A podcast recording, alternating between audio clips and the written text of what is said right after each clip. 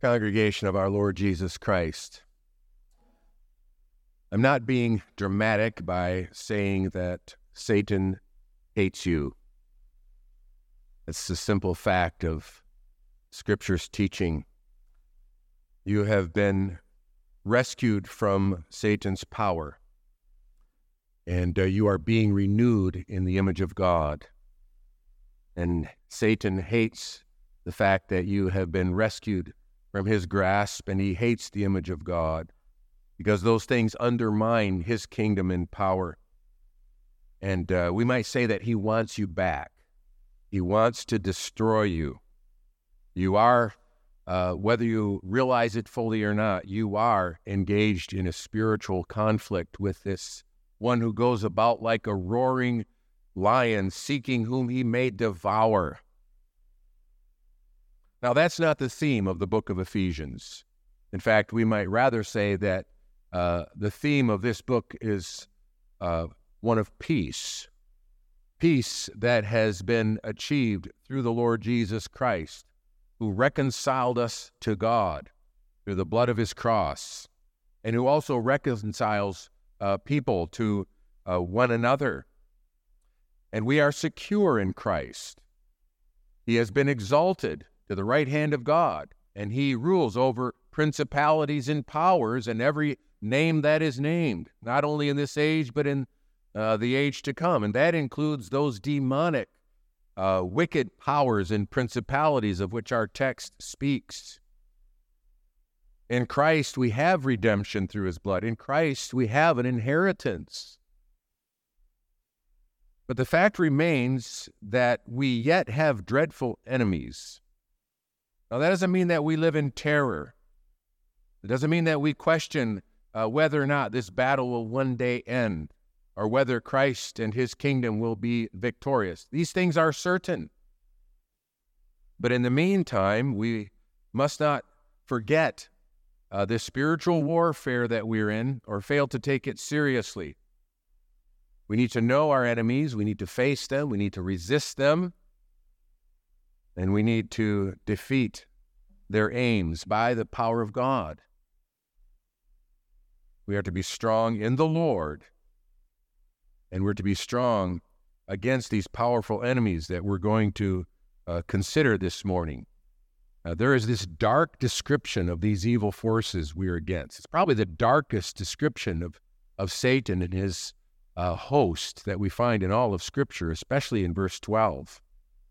And uh, there, Paul spells out the significance of what he says when he reminds us that we do not fight, we do not wrestle against uh, flesh and blood. We do not fight against mortal enemies.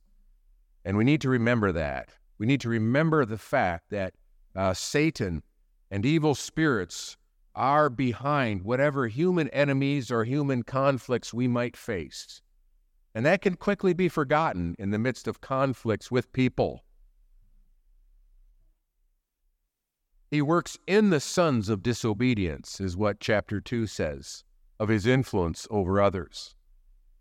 And we need to appreciate that whatever hostility we might face from this world, or ridicule, or opposition, Satan's aims, Satan's goals are much more insidious and much more uh, dangerous and deadly than the, the goals of fellow workers, perhaps, who might ridicule your faith, who may want to poke fun of you or speak against you. Their aim might simply be to uh, get laughter at your expense or discredit your Christian testimony.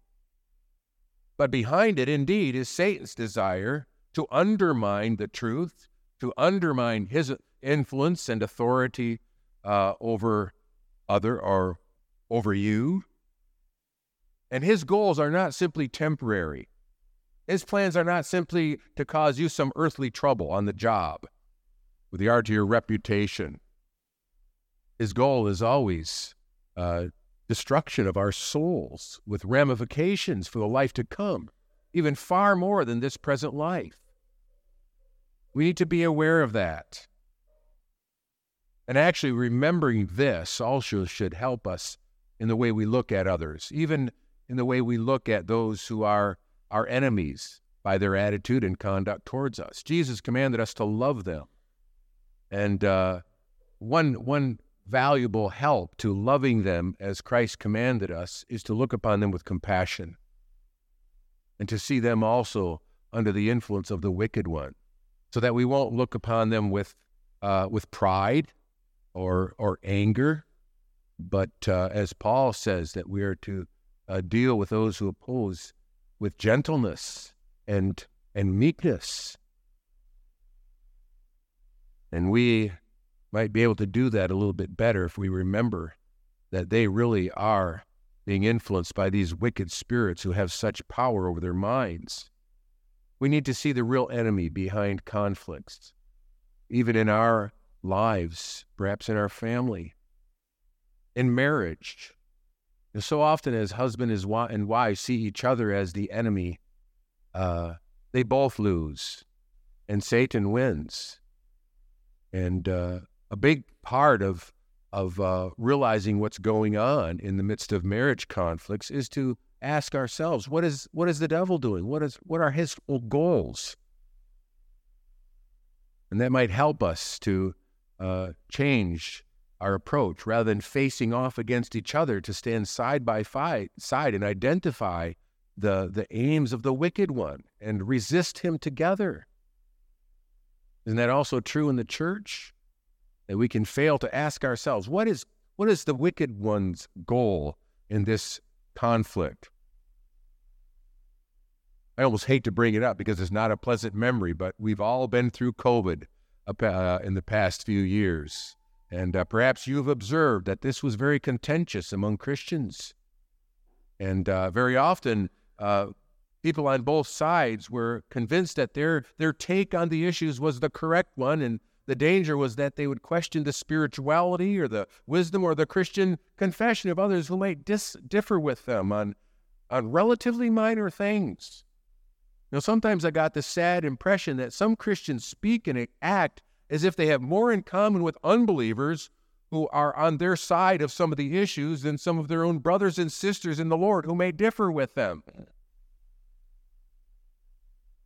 And in such conflicts, it is wise to ask the question what is Satan's design and goal for us as a congregation? Is it that we should all lean in one direction or the other, or is it that we should be at each other's throats and treat each other as enemies rather than practice forbearance and patience? It's always a good thing to ask what's he up to? What's his aim? If all we see is other people, with their sins and their weaknesses. The danger is self righteousness or a critical spirit or discouragement, dropping out of the life and fellowship of the church. That actually was the consequence for some. They began to suffer, and some still uh, seem to be suffering kind of spiritual separation disorder. Cynicism, discouragement, they drop out of the church and its life and fellowship. And that's a sad consequence of conflict sometimes. People become spiritually alienated from their brothers and sisters, so they spend less and less time with them. And the less time that they spend with them, the more the alienation grows, the wider the separation becomes. When you face disappointments in the church, it's a call to, in a sense, roll up your spiritual sleeves and work hard at being Christ like in forbearance and patience and love and don't ask, first of all, how you're being treated, but ask how you might treat others and how you might battle Satan's aims through conflicts in the church. Have faith in God's working without forgetting the devil's aim uh, to sow discord. Now, that doesn't mean I trust you know that uh, we're called to peace at any cost, right? There is, there is such a thing as a peace of death. Right? Satan really works at creating disunity in the true church of Christ. He's happy enough to leave false churches rather peaceful and harmonious in their unbelief. There is such a thing as a peace of death, and we're to contend uh, for the faith. And peace is not to be uh, aimed at at the expense of truth. Certainly not. But the devil is happy to produce discord and disunity, where there is basic agreement in the faith. And that happens uh, when we think that our conflict is with flesh and blood, and we forget these spiritual enemies we face. Our real enemies are more powerful and they're more dangerous than flesh and blood. In fact, this language of flesh and blood is really synonymous with weakness in its use of, in Scripture. When the prophet was uh, discouraging Israel to trust in Egypt, he said, The Egyptians are flesh, they're not spirit, they're weak. Flesh and blood can be rendered harmless in a variety of ways through sickness, through old age. Flesh and blood can be defeated with physical weapons or imprisoned. They are visible, tangible enemies to our senses. And as I said, their aim is only to harm us in this world, but our real enemies, uh, they never age, they never weaken, they never lose energy or ability in this conflict. The old serpent, that's how the Bible refers to the devil. The old serpent. Well, he's an old serpent. That doesn't mean he's decrepit with age.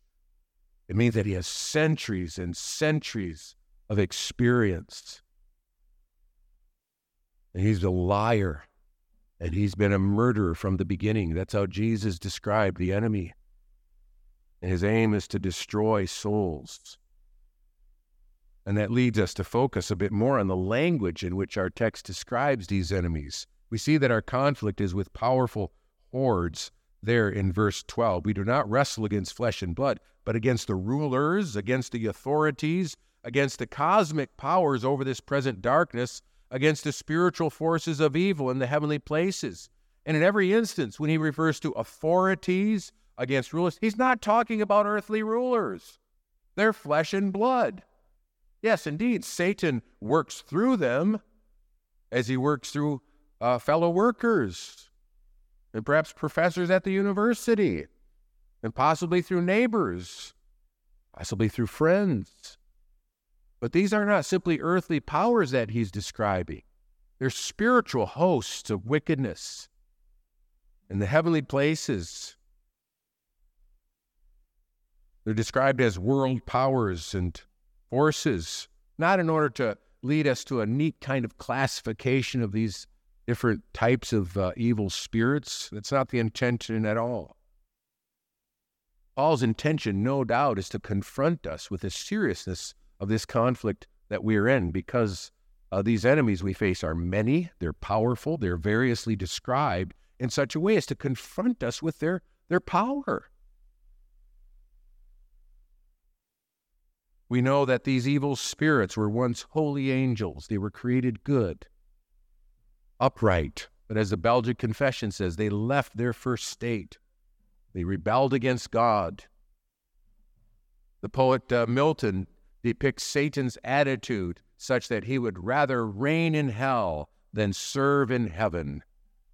And in pride, he revolted against God.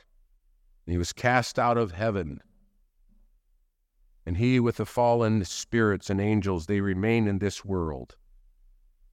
And they remain with the swift power of movement in the airy realms. Our text refers to their domain of activity as the heavenly places. You go back to chapter 2, Satan is called the prince of the power of the air, who rules in the sons of disobedience. To suggest that in some way that is unperceptible to us, the airy realms of this world are the place where evil spirits are active, suggesting swift movement and access to this world. You know, it's popular to uh, talk about unidentified flying objects today. Are there UFO? Well, yeah, unidentified flying objects means that there are a lot of things that people have seen that they're un- unidentified. But whether there are uh, visitors from other planets or not, you know, that gets a lot of attention. I think it's important for us to, to know that there are, in fact, unidentified flying spirits. And they're a far greater threat than any creature that uh, we might encounter from another planet, though I don't believe any such thing. But the point is that indeed there are spirits. They may never become visible to us, but they're active, they're real, and they're a threat that we have to contend with.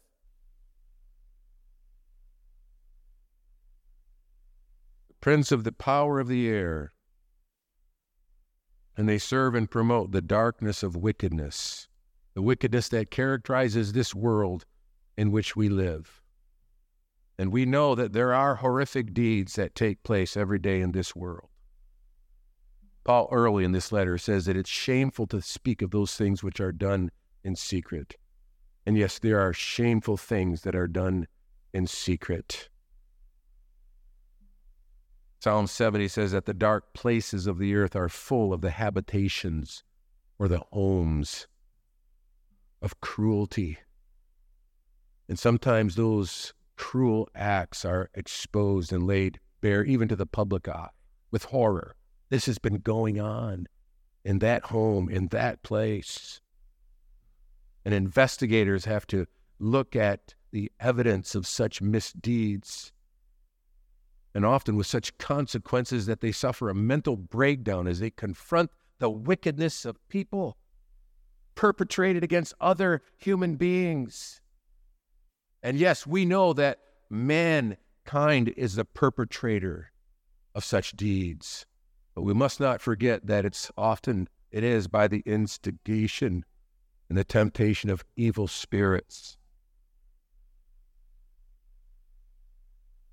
And they are vastly numerous. Our text used the plural description. Satan drew down a third of the angels with him, which means that there are thousands upon thousands and their numbers are never diminished. They don't weaken.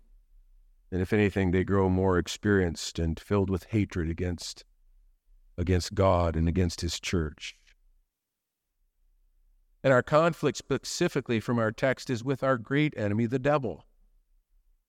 We wrestle not against flesh and blood, but against the wiles or the schemes of the devil, as if he uh, is, according to Scripture, the leader the prince of these wicked spirits. He's the great liar.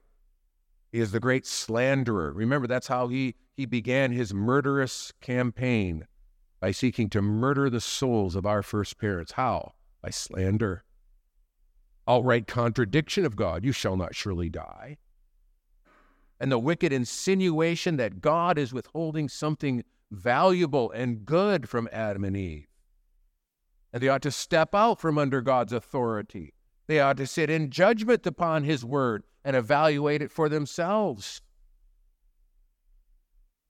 And that's been Satan's strategy from the very beginning.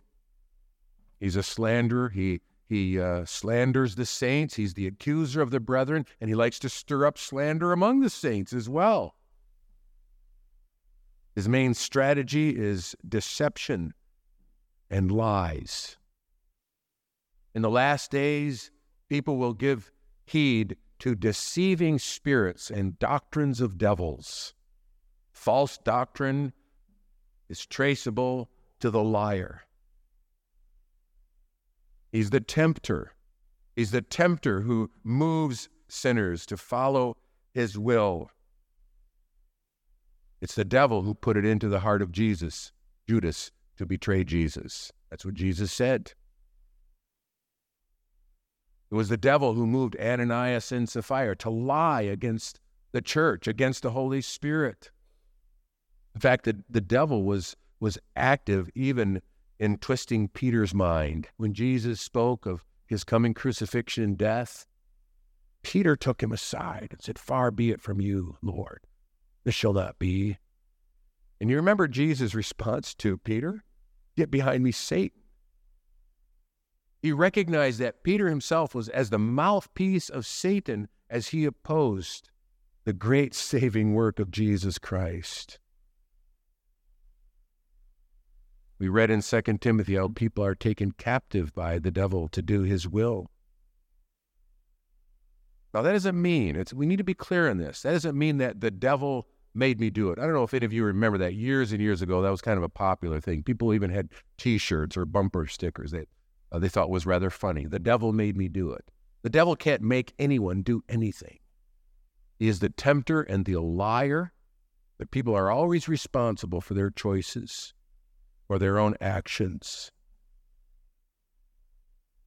He is supremely wicked and clever, and he's wickedly wise to destroy but he does so by the lies that would infiltrate people's minds so that they choose error over truth, lies over falsehood, and act accordingly.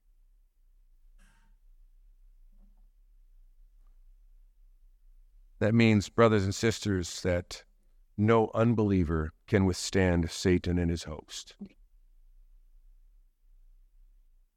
If you're not a child of God by a living faith in the Lord Jesus Christ this morning, Satan hates you too.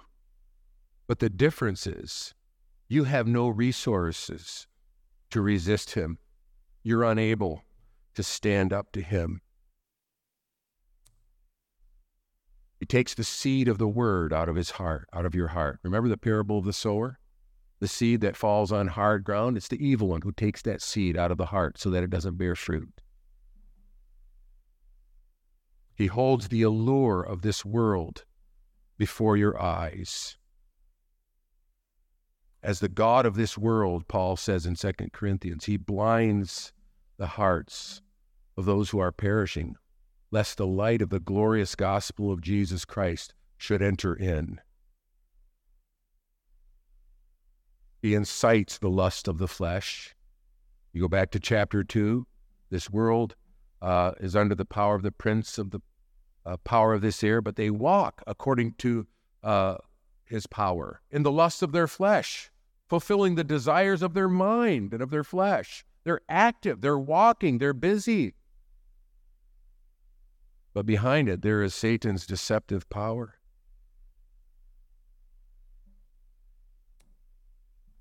If you're without Christ this morning, you are no match for him.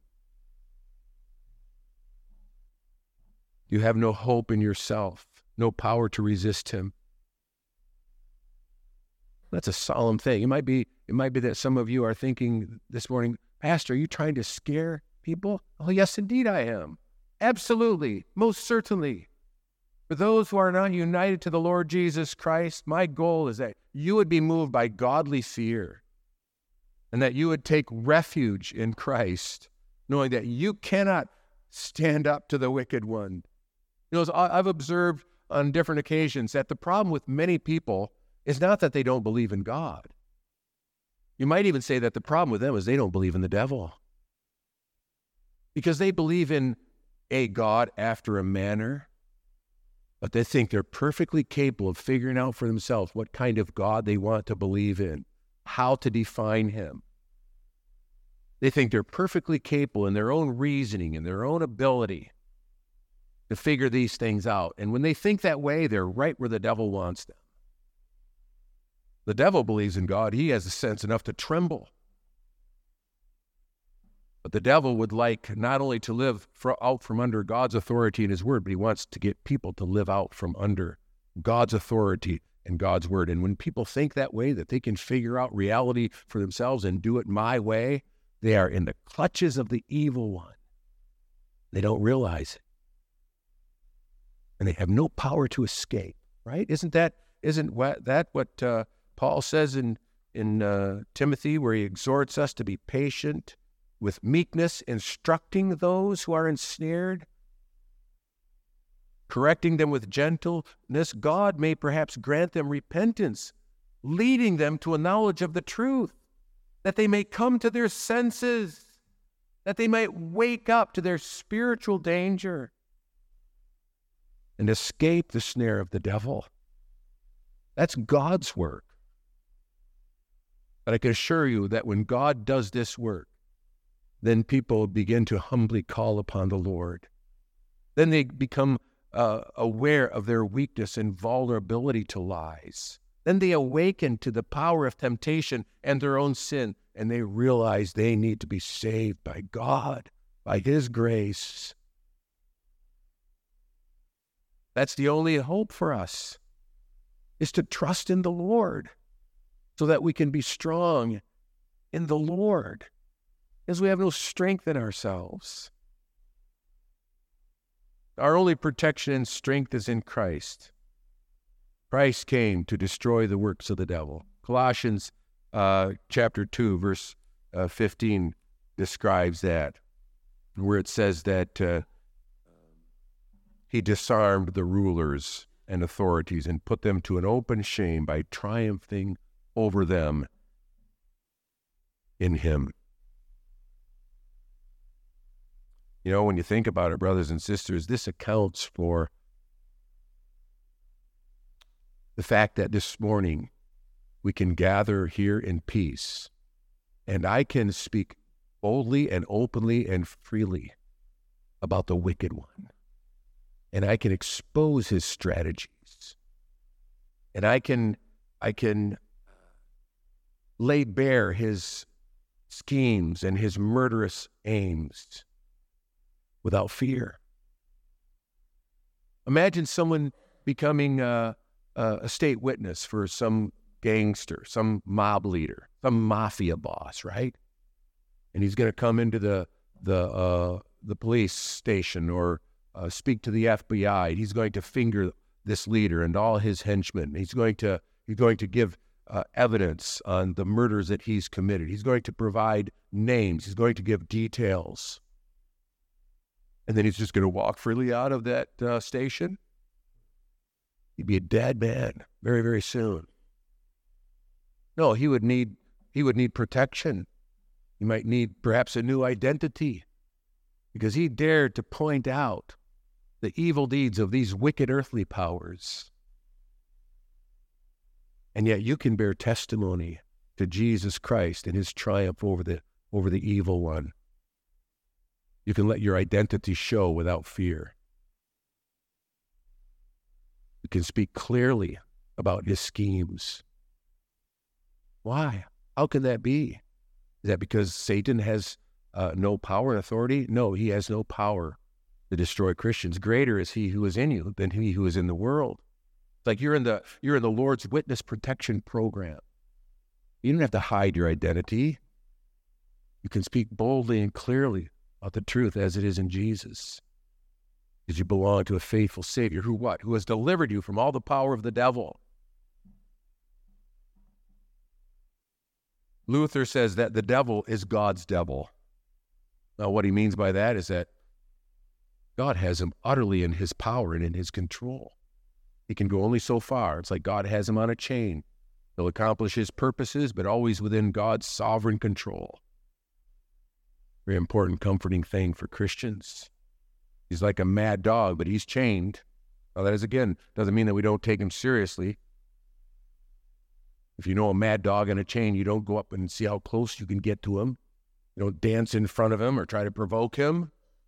You take him seriously. Satan is not to be mocked or scoffed at. We don't taunt him. He's no joke. We're still in this spiritual warfare. We battle with evil forces. But our victory is certain in Christ, in the Lord, right? We hear those words be strong in the Lord and in the power of his might. And we might think in rather general terms. Yes, be strong by the strength that that the Lord gives to us. And yes, that's involved, but if you look at this little phrase in the Lord or in Christ and how it runs through this entire epistle, you find that it's your union with Jesus Christ that is behind every blessing that you have in the heavenly places. He has blessed us in Christ in the heavenly places. In Him we have redemption through His blood. In him we have the forgiveness of sins. In him we have this inheritance.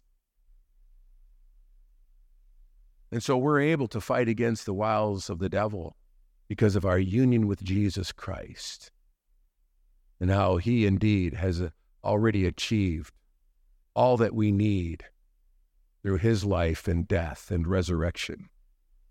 And so to be in Christ is to have the resources to withstand these powers. And may God encourage us, may God invigorate us with a realistic uh, outlook on this battle that we're in, but also with the confidence that in Christ we have what we need to stand, to stand, to stand against the wiles of the devil. Amen.